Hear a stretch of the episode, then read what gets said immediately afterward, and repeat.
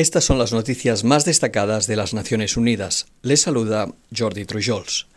El continente americano se enfrenta a una triple amenaza de enfermedades respiratorias, ya que la influenza, el COVID-19 y el virus respiratorio sincitial sobrecargaron los sistemas de salud durante la semana pasada, alertó este miércoles la directora de la Organización Panamericana de la Salud. Carissa Etienne cifró en un 17% el aumento del número de casos de COVID-19 e indicó un crecimiento del número de fallecidos en América del Sur y Central, a pesar de una modesta caída general en la región. Etienne también destacó una disminución del número de pruebas y que los casos notificados a la agencia podrían representar solo una pequeña parte del verdadero número de infecciones en las Américas. Por ello alertó que cada vez que nos volvemos complacientes con este virus corremos el riesgo de un rebrote y que no se puede bajar la guardia. Al mismo tiempo explicó que los casos de gripe estacional están aumentando tras dos años de actividad inferior a la media y que las infecciones por el virus respiratorio sincitial crecieron considerablemente sobrecargando los sistemas sanitarios de Canadá, México, Brasil, Uruguay y Estados Unidos.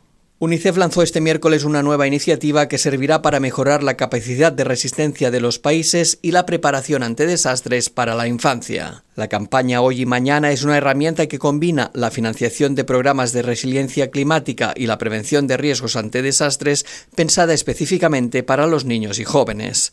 La plataforma busca ayudar a los países a afrontar los actuales impactos de la crisis climática al tiempo que se preparan para futuras emergencias y prevé mecanismos de respuesta rápida cuando éstas se producen. Los niños y los jóvenes son uno de los grupos de población más afectados por los riesgos ante desastres y el cambio climático.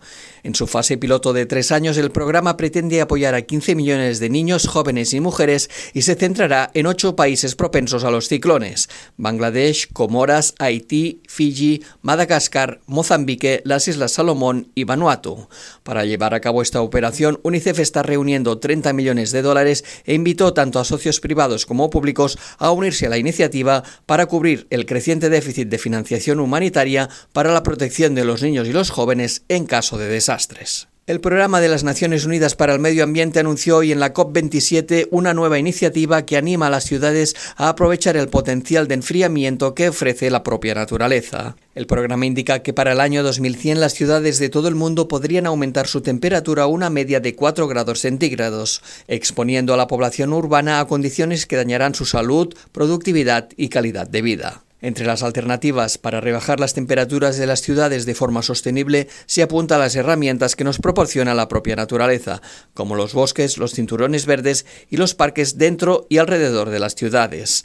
Los municipios, grupos de municipios o gobiernos regionales que se comprometan con la iniciativa deberán aumentar el número de acciones para el año 2030 y demostrar los progresos efectuados en el 2025. El coordinador especial de la ONU para el Desarrollo en el Sahel y la Agencia de la ONU para los Refugiados advirtieron hoy que si no se invierte urgentemente en la mitigación y adaptación al cambio climático, los países de esa amplia zona del norte de África corren el riesgo de sufrir décadas de conflictos armados y desplazamientos agravados por el aumento de las temperaturas, la escasez de recursos y la inseguridad alimentaria. Las comunidades del Sahel dependen de la agricultura y el pastoreo y son muy vulnerables a los efectos del cambio climático. La inseguridad alimentaria está aumentando en toda la región y en algunas zonas está alcanzando niveles de emergencia.